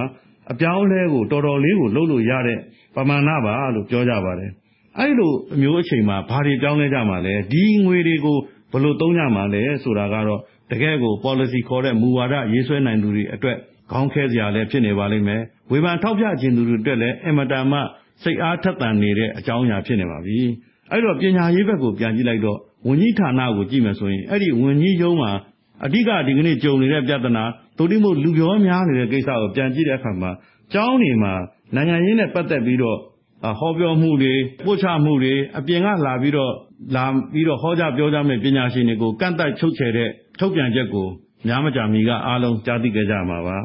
အဲ့ဒီတော့တကယ်တက္ကသိုလ်တွေရဲ့သဘောတရားနဲ့တော့လုံလုံလည်လည်ဆန့်ကျင်နေတာပါ တက္ကသိုလ်ကျောင်းသားဆိုတာဟာ ကိုယ်ပိုင်တွေးခေါ်မျှော်မြင် ဆုံးဖြတ်နိုင်ပြီဆိုတဲ့အသက်အရွယ်ပြီးတော့သူတို့ရဲ့ဉာဏ်ပညာရှိပြီလို့ကျွန်တော်တို့သတ်မှတ်ပေးကြရပါတယ်။ဒါကြောင့်ကဘာကျော်တက္ကသိုလ်တွေဟောဒီလောကကြီးကိုဥဆောင်နေကြတဲ့နိုင်ငံတွေမှာရှိတဲ့တက္ကသိုလ်တွေမှာ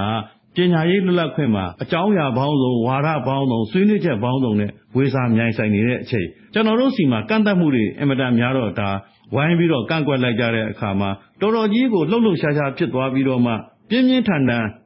ပြင်ဆင်ခိုင်းတဲ့အချိန်ကြမှာပြန်ပြီးတော့ပြင်ဆင်ချက်ထွက်လာတယ်အဲဒီလိုမဟုတ်ဘူးဆိုတဲ့အဓိပ္ပာယ်ပြန်ရောက်သွားတာပေါ့ပထမ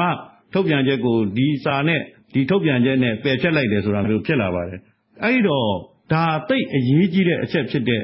အစစ်မြင့်ပညာရေးအထက်တန်းပညာရေးမှာဒီလိုကန့်သတ်ချုပ်ချယ်မှုတွေရှိနေခြင်းဟာတကယ်လုပ်ငန်းခွင်နဲ့ဝင်ကြတဲ့အခါအတွေးခေါ်အမျှော်မြင်အစအသည့်တရားတွေကိုစီဘယ်လိုပါသွားမလဲဆိုတဲ့ပြဿနာပါ ဒီတော့ ပညာရေးမူဝါဒတွေရေးဆွဲတွေအကောင့်ထဲပေါ်နေတယ်ပြီးတော့အုပ်ချုပ်ရေးရန်တရားပညာရေးနဲ့ဆိုင်တဲ့အုပ်ချုပ်ရေးရန်တရားမှာပါနေတဲ့အဲ့ဒီလူတွေပေါ့ဘယ်လိုလူတွေပါနေတာလဲအဲ့ဒီရန်တရားတွေမှာဘယ်လိုတွေဘယ်လိုလူတွေပါနေလဲဆိုတာတော်တော်စဉ်းစားကြပါအေးလေကျွန်တော်လဲလူငယ်တွေအကြောင်းပြောရင်ပြောရင်လူကြီးတွေအကြောင်းဘယ်လိုပါသွားပါလိမ့်ဗျာ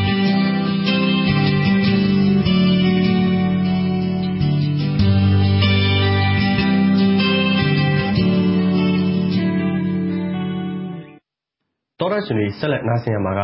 ပြင်ပဆောင်းပါရှင် ကိုစံနေဦးရဲ့ အလွဲမားများနဲ့ တိုးမိတိုက်မိ အစီအစဉ် ဖြစ်ပါတယ်။ခုတစ်ပတ်မှာတော့ လက်ရှိအစိုးရအနေနဲ့ ကုန်ဈေးနှုန်းကို ကိုင်တွယ်ဖြေရှင်းဖို့ လိုအပ်နေသေးကြောင်း မသမာသူ စီးပွားရေးလုပ်ငန်းရှင်တွေကို ထိန်းချုပ်ဖို့ လိုအပ်နေသေးတဲ့အကြောင်း ဆောင်းပါးရှင် တိုက်တွန်းထားတာကို နားဆင်ရမှာ ဖြစ်ပါတယ်ခင်ဗျာ။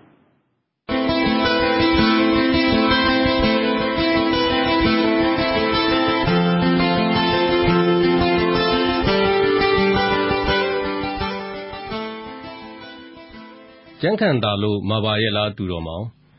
ကုန်စည်နှုန်းကျဆင်းရေးဟာ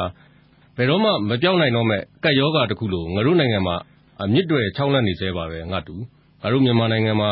နိုင်ငံဝန်ထမ်းတွေကို လစာတိုးပေးတာ အခုနောက်ဆုံးတစ်ကြိမ်မှလည်းဆိုရင်73ကြိမ် ရှိသွားပါပြီ လစာတစ်ခါတိုးတိုင်းတိုးတိုင်း ကုန်စည်နှုန်းကလည်းတစ်ခါတစ်ခါ လိုက်ပြီးတက်ပါတယ် တက်လာတဲ့ ကုန်စည်နှုန်းကို အစိုးရအဆက်ဆက်တိုင်းက ပြည်လဲအောင်တစ်ကြိမ်တစ်ခါမှ ဖြည့်ရှင်းပေးနိုင်ခဲ့ခြင်း မရှိသေးပါဘူး ဒါကြောင့် ဝန်ထမ်းတွေကို လစာတိုးပေးတာဟာ ပြည်သူတွေ စားဝတ်နေရေး ပြေလည်အောင် ဖြေရှင်းပေးနိုင်တဲ့ အဖြေတစ်ခု မဟုတ်ဘူးဆိုတာတော့ သေချာသလောက် ရှိနေပါပြီ။တက်လာတဲ့ အစိုးရတိုင်း ဝန်ထမ်းတွေ လစာတိုးပေးတာကို နိုင်ငံရေးနည်းလမ်းတစ်ခုအနေနဲ့ အသုံးချနေတာများလားလို့လည်းတန်တရားဖြစ်မိပါတယ်။ဘယ်လိုသဘောတရားနဲ့ပဲ လစာတိုးပေးတိုးပေး တိုးပေးလိုက်တိုင်း ကုန်ဈေးနှုန်းကလည်း အဆမတန် လိုက်တက်လာပါတယ်။နိုင်ငံဝန်ထမ်းတွေမှာလည်း တိုးလာတဲ့လစာကို ခံစား권မရကြတဲ့အပြင်လကစားမဟုတ်တဲ့တာမန်ပြည်သူတွေမှာလည်း အလကားနေရင် ကုန်ဈေးနှုန်း ထပ်တက်လာတာကို ခံစားကြရတာကြောင့် လစာတိုးပေးတာဟာ ပြည်သူတွေ ဒုက္ခရောက်အောင် ဖန်တီးနေသလိုသာ ဖြစ်နေပါတယ်။လစာတိုးမပေးဘဲ ကုန်ဈေးနှုန်း ကျဆင်းအောင် လုပ်ပေးနိုင်တာကိုသာ ပြည်သူတွေက မျှော်လင့်နေကြတာပါ။အခု အရပ်သားအစိုးရလက်ထက် သမ္မတသစ် ဦးဝင်းမြင့် တက်လာပြီးနောက်ပိုင်း ပထမဆုံးအကြိမ် ဝန်ထမ်းတွေကို လစာတိုးပေးခဲ့ပါတယ်။ထုံးစံအတိုင်း ကုန်ဈေးနှုန်းတွေက လိုက်တက်လာပါတယ်။အသားဈေးတွေကတစ်လအတွင်း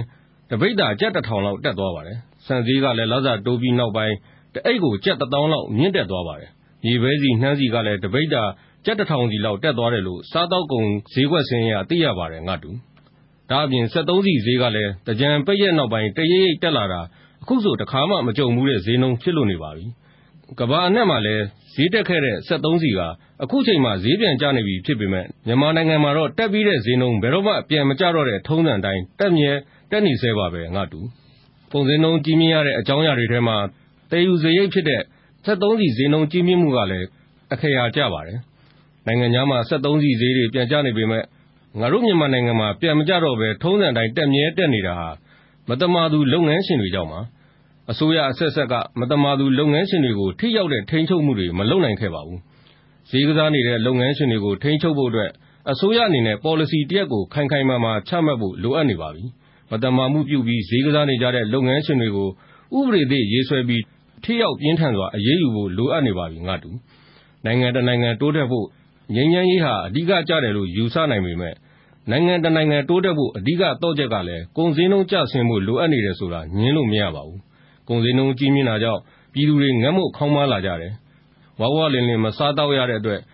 ကျန်းမာရေး ထိခိုက်ယိုယွင်းလာကြတယ်။မျိုးဆက်အလိုက် လူကောင်တွေ သေကွေး ကြုံနီလာကြတယ်။ ဉာဏ်ရည်တွေ နိမ့်ကျလာကြတယ်။ကျန်းမာရေးနုံနဲ့ပြီး ဉာဏ်ရည်နိမ့်ကျလာကြတာကြောင့် အဘက်ဘက်ကလည်းယိုယွင်းပျက်စီးလာပါတယ်။အားကစားမှာ အခြားဒေသတွင်းနိုင်ငံတွေရဲ့ နောက်လိုက်ဖြစ်လာတယ်။ဉာဏ်ရည်နိမ့်ကျပြီး အတွေးအခေါ်နည်းပါးလာလို့ ပညာရေးမှာလည်း ဆုတ်ယုတ်လာပါတယ်။အခြားနိုင်ငံရေး၊လူမှုရေး၊စီးပွားရေးတွေမှာလည်း နောက်ရောက်ကုန်ကြတယ်။ဒါဟာ ကုန်ဈေးနှုန်းကြီးမြင့်လာတာရဲ့ နောက်ဆက်တွဲ ဆိုးကျိုးတွေပါပဲ။တိုင်းပြည်ငြိမ်းချမ်းရေးရဖို့ အရေးကြီးသလို ပြည်သူတွေ လူတန်းစေ့နေနိုင်ဖို့ဝဝလင်လင် စားရသောက်ရဖို့ ကုန်ဈေးနှုန်း ကျဆင်းရေးကလည်း အသက်တမျှ အရေးကြီးပါတယ်လို့ အစိုးရကို ပြောချင်ပါတယ်။ဒါကို ဘာကြောင့်ပြောရသလဲဆိုတော့ အစိုးရအနေနဲ့ ကုန်ဈေးနှုန်း ကျဆင်းရေးဆောင်ရွက်ဖို့ သီးခြားအစီအစဉ် မရှိသေးပါဘူးလို့ တခါတုန်းက လွှတ်တော်မှာ ဝန်ကြီးတစ်ပါးက ဖြေကြားသွားတာကို ပြန်ပြီး အမှတ်ရမိလို့ပါပဲ။ငြိမ်းချမ်းရေးရဖို့ ကြိုးစားအားထုတ်နေတာနဲ့စပ်တူ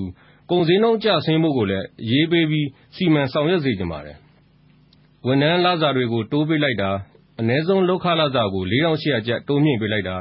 စက်သုံးဆီဈေးနှုန်း ကြီးမြင့်နေတာနဲ့ တိုက်ဆိုင်နေတာကြောင့် ကုန်ဈေးနှုန်းဟာလည်း စိုးရိမ်စရာ အနေအထားရောက်အောင် အဆမတန်တက်နေတဲ့ အခြေအနေ ရောက်ရှိနေပါပြီ။အစိုးရအနေနဲ့ ဒါကို စီမံကိန်းရေးဆွဲပြီး ပညာရှင်တွေနဲ့ ပူးပေါင်းတိုင်ပင်ကာ ပြဿနာကို အမြန်ဆုံး အဖြေရှာဖို့ အချိန်ရောက်နေပါပြီ။ငြိမ်းချမ်းရေးရဖို့ကလည်း အလှမ်းဝေးနေသေး၊ကုန်ဈေးနှုန်း ကျဆင်းဖို့ကလည်း လမ်းစမမြင်ဖြစ်နေရင် တိုင်းပြည်ဖွံ့ဖြိုးတိုးတက်ဖို့ကလည်း အလှမ်းဝေးနေဦးမှာပါ။ကုန်ဈေးနှုန်း ကျဆင်းရေးအတွက် သီးခြား စီမံကိန်းတွေ ရေးဆွဲပြီး ဘယ်လို စီစဉ်ဆောင်ရွက်နေသလဲဆိုတာ ပြည်သူတွေကို ချပြခြင်းအားဖြင့် ကုန်ဈေးနှုန်း ကျဆင်းရေးအတွက် ရတက်မအေး ဖြစ်နေကြတဲ့ ပြည်သူတွေကို မျှော်လင့်ချက်ကလေး ပေးလိုက်ပါလို့ အကြံပေးရင်း ဒီတပတ် နိဂုံးချုပ်လိုက်ပါရစေ။မင်းလည်းအားရင် ငါ့ဆီစာပြန်ပါ။မင်းရဲ့စာကို မျှော်နေမယ် ချစ်လှစွာသော မင်းရဲ့အဘစန္ဒီဦး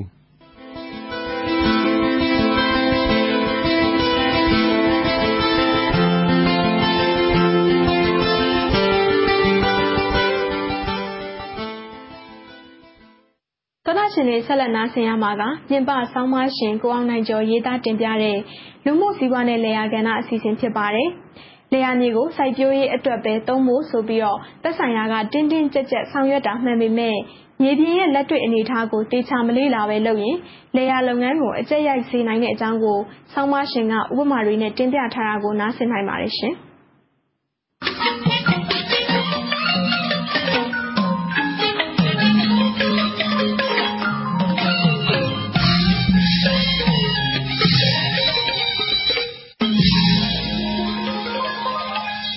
တောတာရှင်များခင်ဗျာ အခုတစ်ပတ်မှာတော့ စိုက်ပျိုးမြေကို အခြားနည်းနဲ့မသုံးဖို့ တင်းတင်းကြပ်ကြပ် ဆောင်ရွက်လာရမှာ မမျှော်လင့်မဲလေယာလုပ်ငန်း တိုးတက်ရေးကို ပြန်ပြီး ထိခိုက်လာတာတွေ ရှိနေတယ်ဆိုတဲ့အကြောင်းကို ဆွေးနွေးတင်ပြသွားမှာ ဖြစ်ပါတယ် ပြီးခဲ့တဲ့ မေလကုန်ပိုင်းမှာ ဓနုပြူက တောင်သူတဦးစီကို စိုက်ပျိုးမြေကို အခြားနည်းနဲ့ အသုံးပြုနေတာ ရပ်တန့်ပေးဖို့ဆိုပြီး သက်ဆိုင်ရာက အကြောင်းကြားစာ ပို့လာပါတယ်။အဲ့ဒီတောင်သူက သူပိုင်တဲ့ လယ်မြေပေါ်မှာ ထွန်ဆက်စခန်း ဆောက်ထားတာ ဖြစ်ပါတယ်။မြို့နယ်လေယာမြေ စီမံခန့်ခွဲမှုအဖွဲ့ရဲ့ အကြောင်းကြားစာမှာ ပါတာကတော့2012ခုနှစ်လေယာမြေဥပဒေ ပုံမှန်30အရ လေယာမြေကို အခြားနည်းနဲ့ အသုံးပြုနေတာကို ရပ်တန့်ပေးဖို့ဆိုပြီး ပြောထားတာပါ။လယ်မြေပေါ်မှာ ဆောက်ထားတဲ့ ထွန်ဆက်စခန်းကို14ရက်အတွင်းဖြတ်ပေးဖို့ လယ်မြေကို သီးနှံစိုက်ပျိုးထုတ်လုပ်မှုအတွက်ပဲ အသုံးပြုဖို့နဲ့ မလိုက်နိုင်ရင် လယ်ယာမြေဥပဒေပုံမှန်35နဲ့ တရားစွဲမယ်ဆိုပြီး ဖော်ပြထားပါတယ်။ ဒီဆောင်းပါးမှာ အဓိကတင်ပြလိုတဲ့ ရည်ရွယ်ချက်ကလေယာမြေကို စိုက်ပျိုးရေးအတွက်ပဲ အသုံးပြုဖို့ဆိုပြီး သက်ဆိုင်ရာက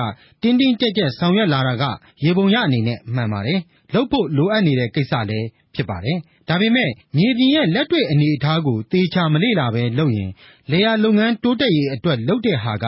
လေယာလုပ်ငန်း တိုးတက်ရေးကို ပြန်ပြီး ကြက်ရိုက်တဲ့ကိစ္စတွေ ဖြစ်လာနိုင်တယ်ဆိုတဲ့ အချက်ပဲ ဖြစ်ပါတယ်။ဒါနဲ့ပတ်သက်ရင် ဆောင်းမအစပိုင်းမှာ တင်ပြခဲ့တဲ့ ဓနုပြူမြို့နယ်မှာ လယ်မြေပေါ်မှာစောက်ထားတဲ့ ထွန်းဆက်စခန်းကို14ရက်အတွင်း ဖြတ်မပေးရင် တရားစွဲမယ်ဆိုတဲ့ ဖြစ်ရကထင်သာမြင်သာ နမူနာတစ်ရပ်ပါ2012ခုနှစ် ဧပြီမှာ အသစ်ပြဋ္ဌာန်းခဲ့တဲ့ လယ်ယာမြေဥပဒေဟာ အရင်က ဥပဒေအဟောင်းနဲ့စာရင် တောင်သူလယ်သမားတွေအတွက် အခွင့်အလမ်းအသစ်တွေ အများကြီး ပါဝင်လာပါတယ်။လယ်မြေကို တရားဝင်ပေါင်နှံခွင့် ရောင်းချခွင့် အမွေပေးပိုင်ခွင့်တွေ ရှိလာပါတယ်။လယ်ယာမြေပေါ်မှာ ခွင့်ပြုသီးနှံဖြစ်တဲ့စဘာအစာဒီပင်သီးနှံ ပြောင်းလဲစိုက်ပျိုးခြင်းရင် သီးနှံပြောင်းစိုက်ခွင့်ကို တရားဝင်လျှောက်လို့ ရလာပါတယ်။ဒါပေမဲ့2012ခုနှစ် လယ်ယာမြေဥပဒေက လယ်ယာမြေကို စိုက်ပျိုးရေးကလွဲပြီးဒီပင်လုပ်ငန်း လုပ်ကင်တာကိုတော့ ခွင့်ပြုမထားပါဘူး။ဥပဒေကြောင်းအရ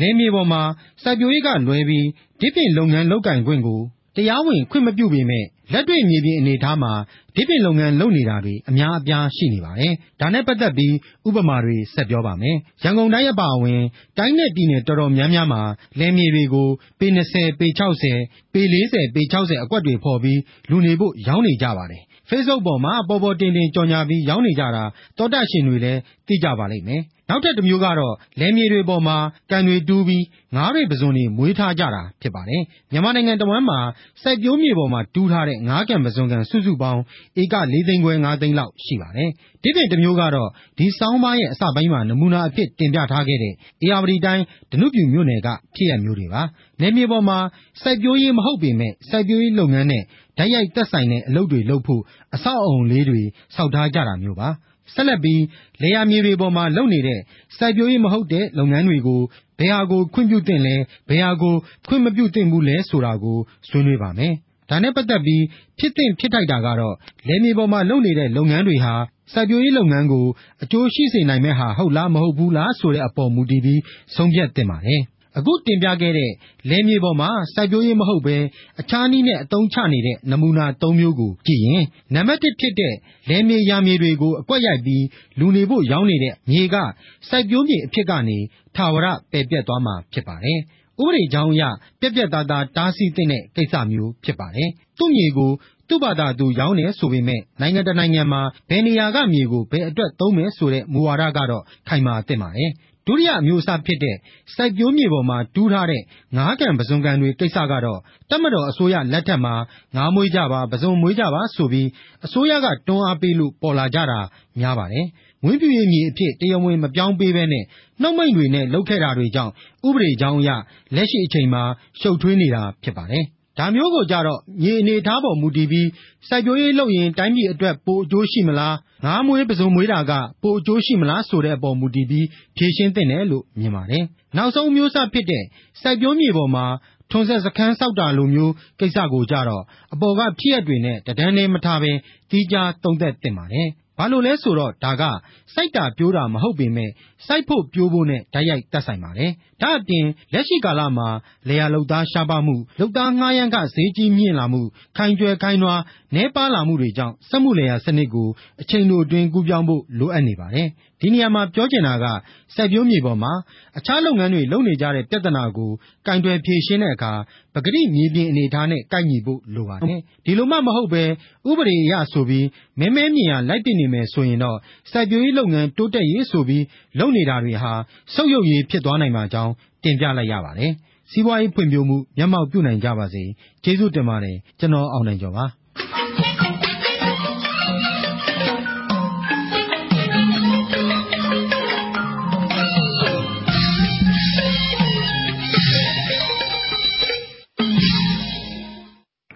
အခုဆက်လက် နားဆင်ရမှာက ရုပ်ရှင်သရုပ်ဆောင် လူရှင်တော် မောင်မြင့်တာနဲ့ အဖွဲ့သားတွေ စီစဉ်တင်ဆက်တဲ့ အကျိုးမျှော် နှိုးဆော်ပြစီအတန်လွင့်ဇလန်း အစီအစဉ် ဖြစ်ပါတယ် ဒီတစ်ပတ်မှာ တိတ်စီဆိုတဲ့အစီအစဉ်ကိုနားဆင်ရမှာပါခင်ဗျာ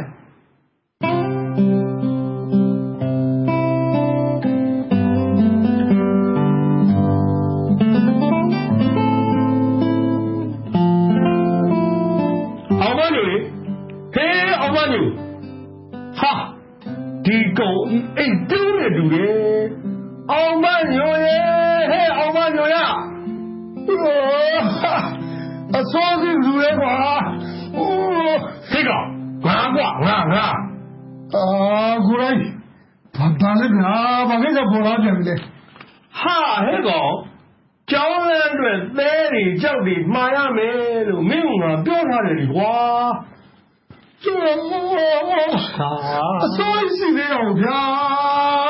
ဟေ့ကောင်မစိုးတော့ဘူးသဲတွေကြောက်တွေရောက်မှလမ်းစာခင်းရမှာမဟုတ်ဟာကွာ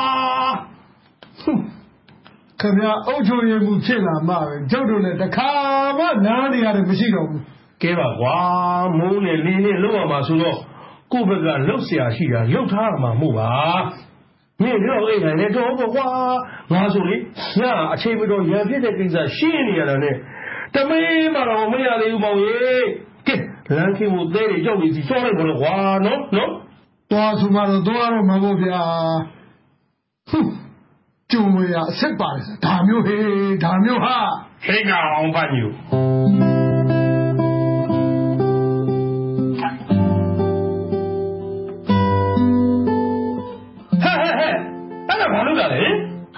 တာလေဘာ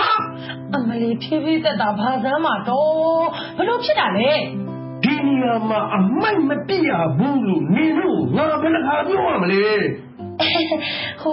ဟိုလေဟိုဘယ်သူမှမမြင်ဘူးထင်လို့ပြစ်လိုက်မိရပါကိုတာကြီးရဲ့ဟဲ့မိကြအခုငါမြင်ရလေညီမြင်နေလို့မတရားသဘောတွေပါကိုတာကြီးရဲ့တာတာတာလီနော်ဟဲ့မင်းမဒီနေပြန်တော့လေ ဟုတ်ကြည့်လားဟင်ပြောနေတာတော့ရေးမလို့တော်တော်ခက်တဲ့ခါကြီးဟွန်းငါလည်းကောင်းပါဗော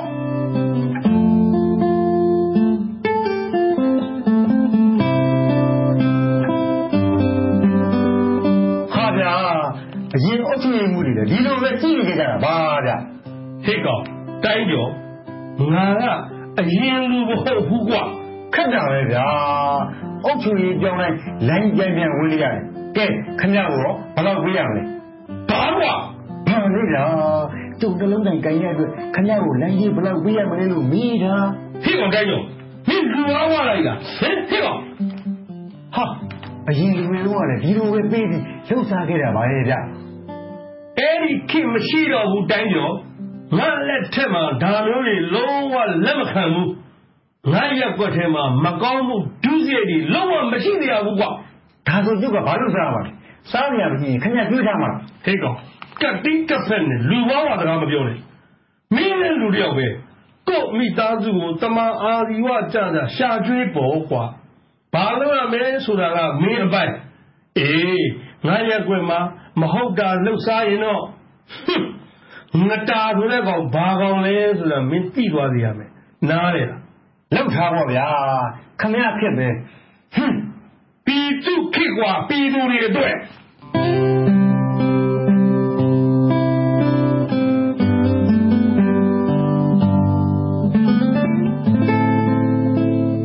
ငါမကူညီခြင်းလို့မဟုတ်ပါဘူးအောင်ပါညူရ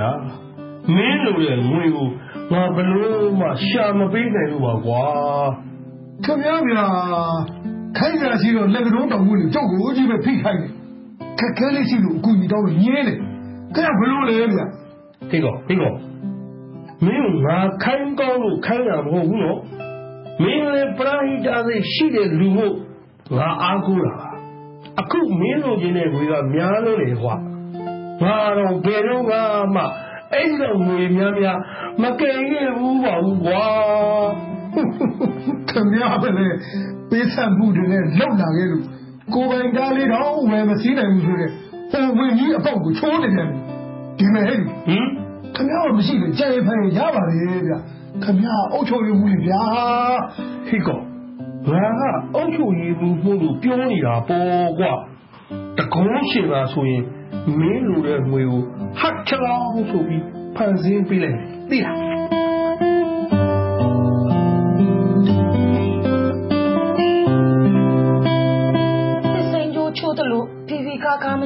နဲ့ ကိုတာကြီးရဲ့ဟင်ကျမမအခက်ခဲဖြစ်လို့ အပူကတ်မိတာပါနေမလဲနေအခက်ခဲရှိတယ်လို့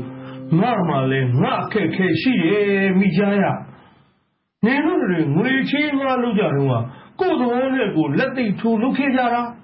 အခု တယောက်နဲ့တယောက်မချင်လေကြတော့မှ ဝင်ရှင်းပေးပါဆိုတော့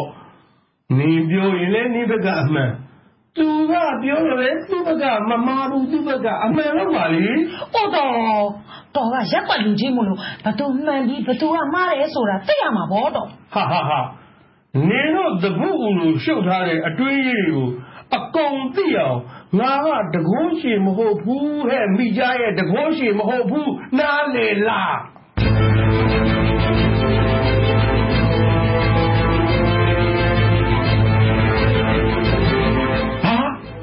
တန်ကြီးရိုက်ခံရတယ်ဟုတ်လား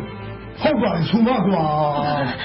ဘယ်လိုဘယ်လိုဖြစ်ရတာလဲကိုအောင်ဖတ်မျိုးရေပြောတတ်ပါဦးချောင်းရိုက်ခံရတာဟာဘယ်သူရိုက်သွားလဲဆိုတော့ခုထိစုံစမ်းလို့မရသေးဘူးကိုတာကြီးကရက်ွက်ကောင်းအောင်လှုပ်တာမှန်ပေမဲ့မဟုတ်တာလှုပ်စားတဲ့သူတွေကတော့အပေါ်မုန်းရမှာတော့ဥပမာနှလုံးသုံးလုံးရောင်းတဲ့သူတွေဆိုရင်အမကြအမကြကျုပ်ကကူလက်မလာနဲ့ကျုပ်ကသူနှလုံးသားမှာရောင်းလာမယ်နော် ဒီလိုလိုမျိုးတက်တက်လုံးမလုပ်ဘူးဗျကဲပါကွာမင်းလည်းမစွတ်ဆွဲပါဘူးကွာဒါမှအရေးကြီးတာကိုတာကြီးခုနကတတိကောင်းကောင်းမရသေးဘူးဟမ်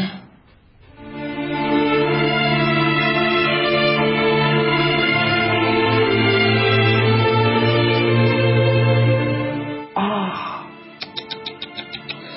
အော်ကိုတာကြီးကိုတာကြီး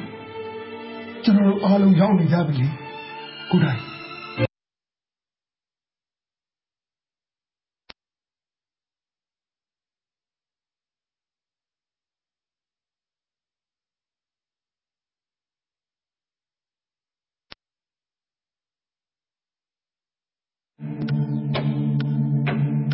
စက်မှုအခက်အခဲရှိ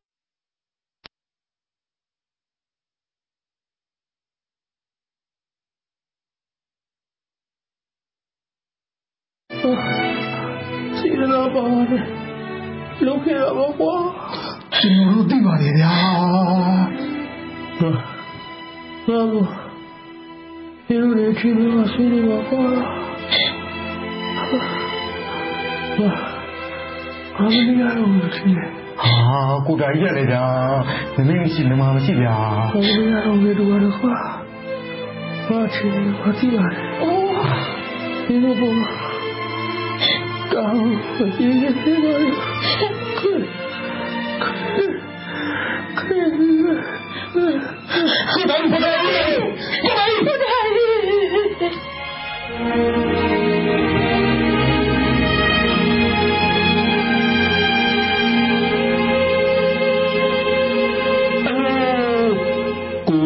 ကွာတဝင်းဝင်းနဲ့ငါပုံစံထူးခြားနေပါလားဘယ်လိုများဖြစ်သွားပါလဲ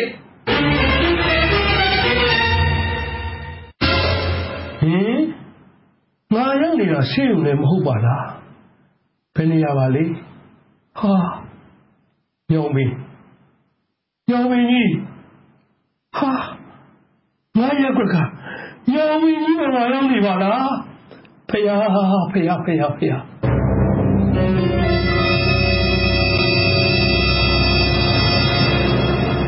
ဟင်ငါဘာဖြစ်ကုန်တာလဲငါဘာဖြစ်နေတာလဲတေးကြပြီတေးကြပါပြီဒီပုံအရဆိုရင်တော့ငါတေသွားပြီနတ်ဖြစ်နေတာပဲဖြစ်ရမယ် ကိုင်းဒီလိုဖြစ်အခြေမှန်ကိုရေးရတာသိရအောင်နတ်မျက်စိပလင်းကွယ်အတင်းချဲကကြည့်လိုက်ဦးမှာပါပဲလေဖျားဖျားဖျားဟင်ငါထင်တဲ့အတိုင်းဖြစ်နေပါရောလားလူဝကပြုခဲ့တဲ့ကောင်းမှုတွေကြောင့်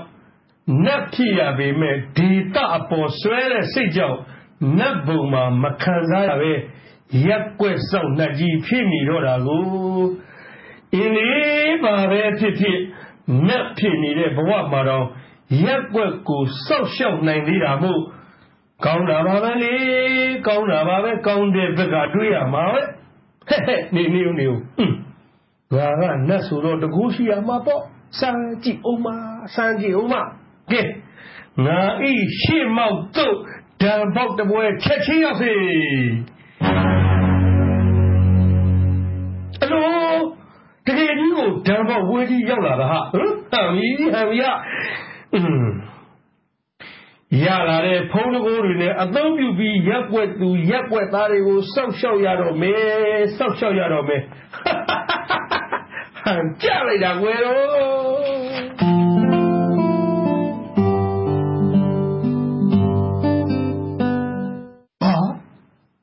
တော်ကြီးကနတ်ဖြစ်နေတယ်ဟုတ်လားဟုတ်ပါတယ်ဆို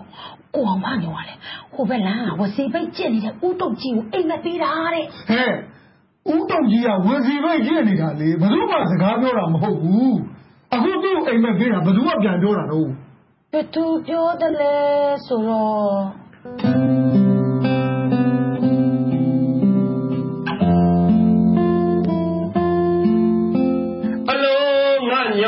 င်ပေအောက်ငါလူကြီးများလားကြည်လားဖယားဖယားဖယားဖယားဘလို့များဖြစ်ပြီးရောက်လာကြပါလိမ့်ဟဲ့ဟဲ့တန်းစီကြနော်နောက်ကလူတွေကြော်တက်ဖို့မကြိုးစားနဲ့ကိုတာကြီးကလူ့ဘဝတွေကစိတ်ကန်းကြီးတာနတ်ဖြစ်လာတော့ပို့တော်တိကြအောင်ပဲစီနဲ့တန်းနဲ့တန်းစီကြကြားကြလားအလုံးလူတန်းကြီးရှိကနေဟောင်းပွားဟောင်းပွားလုပ်နေတာဝစီသိမ့်ကြည့်နေတဲ့ကိုတုတ်ကြီးပဲဟင် ဘာတွေများဖြစ်နေကြပါလိမ့်မေးကြည့်မှဖြစ်တော့မယ်ကဲကဲငါတခါကိုထင်ပြလိုက်မယ်အမြင်ရှိလို့လင်းစေဟာဟာဟာဟာဒါကြီးကိုဘာဖြစ်နေတာတော့ဟုတ်တယ်လက်ကျနေတာဟာကိုတာကြီးကိုတာကြီးကိုတာကြီးကိုတာကြီးအားလုံးတက်ကြတယ်ကဲကဲကဲဒါကဘလို့ရင်ဖြစ်နေကြတာလေပြောကြစမ်းပါအုံဟာ ဒီဒီလိုဟာမောင်တိုင်းအဲ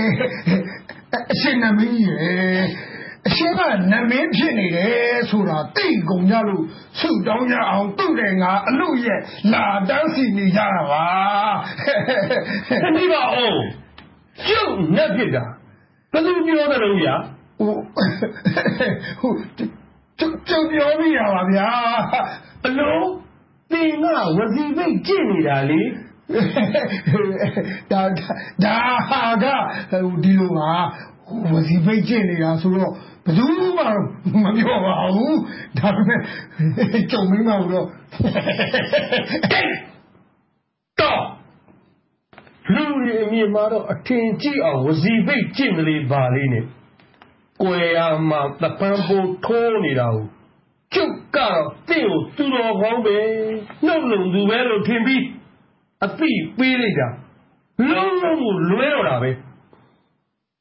တင့်လို့ကြောင်သူတော်ကြွသခိုးနဲ့မပတ်သက်လို့ဘူးထွက်သွားထွက်သွားဟာကျုပ်ကျကြောက်ချင်တော့မဗျာမတောင်းနဲ့မရဘူးသွားထပ်သွား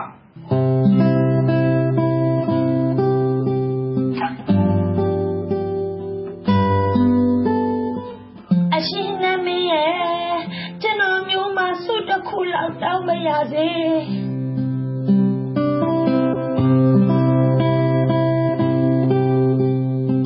အရှင်နာဝိကံတော်မျိုးဆု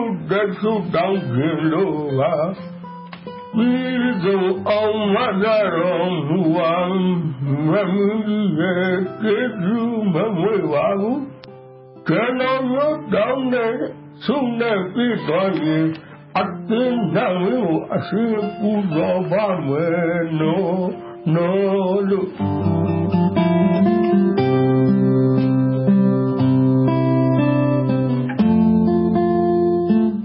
ဲကိုတော်ကလက်ဖြစ်သွားတာတော့ရုပ်မပြောင်းဘူးဒါပေမဲ့ပိုခန့်လာတယ်တော့တကယ်တကယ်တကယ်ပြောတာဟဲ့မိကြလိုရင်းတူရှင်ပြောနောက်မှလူတွေတပြုံကြီးကြံသေးတယ် ငလေးပြောမှာပါကိုတာကြီးရဲ့ဒီမဲကိုတာကြီးရဲ့ဒီနေရာကိုလွယ်လွယ်ရောက်လာတာလို့ထင်လို့လားရှေ့မှာတန်းစီနေရတဲ့သူတွေကိုအာရကေပေးပြီးနေရာဝယ်ခဲ့ရတာအခုကိုအလဲရောက်ပြီဆိုတော့ပြောချင်တာပြောမှာတဲ့တော့တိတ်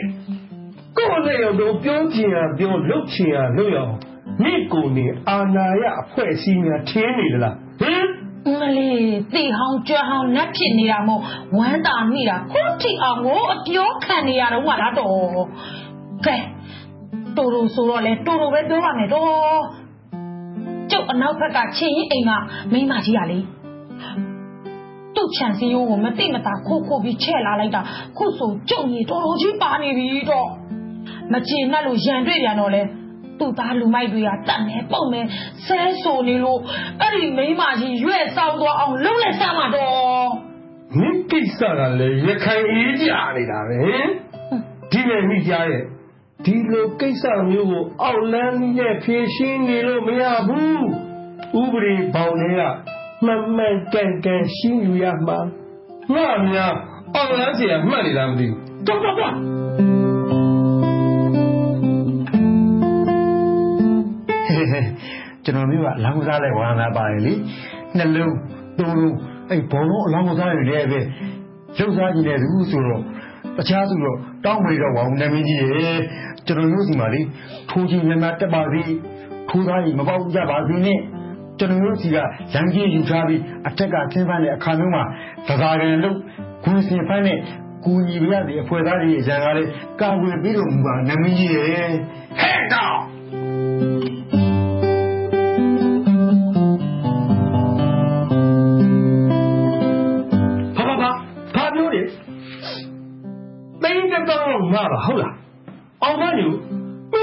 င်းဒီလောက်အများကြီးဘာလို့ဘူးလဲကွာဟုတ်တယ်အရှင်နမင်းကျောင်းဟာအရှင်နမင်းဖြစ်လာမယ်ကိုတာကြီးနဲ့လက်တွဲပြီးတော့ရက်ွက်ရေးကိစ္စတွေကိုအောက်ခြေသိမ်းလုပ်ခဲ့တယ်ဒီအတွက်စီးပွားရေးကိုလှက်မကြည့်ဖြစ်တယ်ဘူးဒီတော့လူချင်းမတူဘူးလေတာရက်ွက်အတွက်လုံရင်မွဲရအောင်ကျုပ်ခေါင်းထဲကိုလုံးဝမထည့်ဘူးကျင်တတ်တယ်ကိုယ့်အကူဂုံလဲယူတယ်ဒါပေမဲ့အခုကိုယ့်လူနာမည်ကြီးဖြစ်နေပြီမဆနိုင်တဲ့ဘဝကိုရောက်နေပြီတောင်းမလို့ ကျုပ်ကိုတိတ်တောင်းမဆပါဟိတ်ကောင်အောင်မညူချမ်းသာတာတို့ဆင်းရဲတာတို့ဆိုတာအတိတ်ကံရောကွာနတ်မလို့မရဘူးဟဲ့ဒီမနာမည်ကြီးနာမည်လူဘတော်ကပြောခဲ့တယ်နော်ငါကအုပ်ချုပ်ရေးမူကွာတကူးရှင်မဟုတ်ဘူးဆိုတာလေအေးလေ အဲ့ဒါဘာဖြစ်လို့တော့အခုကနတ်ဖြစ်နေပြီလေနတ်ဖြစ်လို့လိုချင်တာတောင်းပြန်တော့လေအတိတ်ကလွှဲချနေတယ်အတင်နာမင်းလည်းရွေးကောက်ပွဲမတိုင်ခင်ကဂရိတွေပေးပြီးတော့အနိုင်နဲ့ရအောင်ဆင်ခြင်မျိုးစုံပေးတဲ့အမတ်တချို့နဲ့ထူပါဦးရာဟေးဟေးဟေးငါစားပြီးနားမလဲအစားရမဟုတ်ပါဘူးကွာမင်းတောင်းတဲ့ငွေကများလို့လွန်းလို့ပါနေပါဦးအဲ့ဒီငွေ သိန်းတစ်ပေါင်းရရင်မင်းဘာလုပ်လို့လဲဖို့ကောင်းဝယ်စီးမလို့ဘာဘာလဲဗျာဟုတ်ဟုတ်တယ်လေတိတ်တစ်ထောင်နဲ့ဖို့ကားဆယ်စီဝယ်စီးပြစ်ပဲဗျာကိုလူမစားနိုင်တဲ့အချိန်မှမမလုပ်ရင်နောက်ဘယ်တော့လုပ်လို့ရမှာလဲမရနိုင်တော့ဘူးဗျာအိုးမင်းကဂွင်းနေဂွင်းဖမ်းတာပဲဟုတ်တယ်လေဘာဖြစ်လို့ကိုယ်ကပြော ရကိုယ့်ရဲ့ကွက်ကိုစောက်ရှောက်ခြင်းလို့နတ်ဖြစ်ခြင်းလေးမှာဖြည့်စည်းပေးမလားလို့ကြံမိပါတယ်လာစုတောင်းရတယ်သူအကုန်လုံးကမထုံမငန်းတွေကြီးပဲဘယ်နဲ့ဗျာအစိုးရ project တွေထဲမှာတင်တာမပေါ်ပဲအောင်ကျင်တဲ့လူနဲ့တစ်ချိန်ကလှုပ်ချင်တာလှုပ်ခဲ့ပြီးနောက်ကြောင်းပြန်အရေးယူမခံရအောင်လှုပ်ပေးစေခြင်းတဲ့လူနဲ့အကြံအဖန်အောက်ဆိုင်များများရပြီး နေ့ချင်းညချင်းဘဝပြောင်းနိုင်တဲ့ဌာနမှာလူကြီးဖြစ်ခြင်းတဲ့လူနဲ့စားထားသမျှဝါထားသမျှကိုအဂတိလိုက်စားမှုတိုက်ဖျက်ရေးကော်မရှင်ကအရေးမယူနိုင်အောင်မစီခြင်းတဲ့လူနဲ့ဟင်ဒီကမင်းလိုလူကြီးကတော့ကိုယ့်လူမနိုင်တော့မှဆိုပြီးမတန်မရာဆုလာတောင်းတယ်ဟုတ်လားမင်းတို့တရားကလို့အတ္တမားတွေကြီးပဲဒီ တိုင်းလာဆက်လို့ထားတယ်ကတော့နောက်ပိုင်းမှာအတ္တတွေလောဘတွေမတတ်နိုင်ပဲငြိမ်းချမ်းရေးရအောင်လုပ်ပေးပါဆိုတာတွေကိုယ်တိုင်ကလည်းမကြိုးစားအတိတ်တရားကလည်းမရှိစီကံလိုက်နာဖို့ဆိုတာလဲဝေလာဝေးတဲ့လူတွေကစစ်မှန်တဲ့ဒီမိုကရေစီရအောင်လုပ်ပေးပါမယ်ဆိုတာတွေပါလာဆုတောင်းတော့မယ် ကိုယ်တိုင်လုံးမရမယ့်အရာတွေကို ကိုမကြိုးစားလို့မရကြရင်ငါ့ကိုအပြစ်တင်ရအောင်မယ်ဒီတော့မင်းတို့လိုလောဘသားကောင်းတွေအတ္တသားကောင်းတွေငါ့ကိုနဘူးနစာမလုပ်နိုင်အောင်ဒဏ်ခတ်လိုက်တယ်ဒီနေ့ကစလို့ရက်ွက်သားတွေအားလုံးစကားပြောရင်အတန်မထွက်နိုင်ကြပါသေးတည်းအားလုံးတိတ်ဆိပုံ ကလေးကတော့ဒါပါပဲခင်ဗျာအဲ့ဒီနေ့ကစပြီးကုတာကြီးတို့ရက်ွက်ထဲမှာကြက်တွင်တော့အတန်မထွက်တော့ပါဘူးတဲ့ဒါနဲ့အကျိုးမျိုးနှိုးတော်ပါရစီပြိတ္တကြီးရောဘာသာများကြားမိသေးလေဗျာဟင်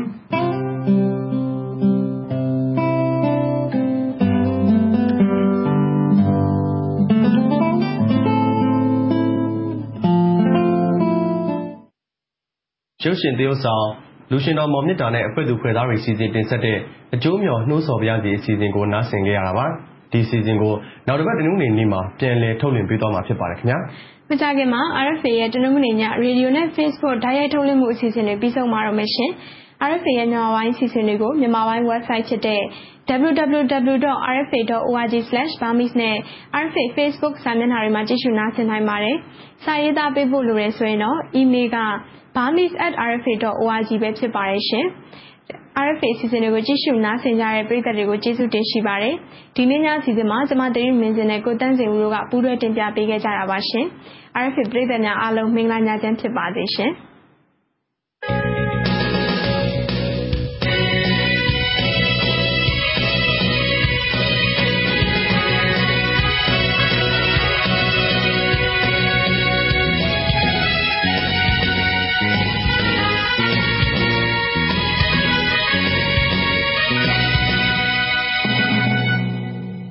have been listening to Radio Free Asia.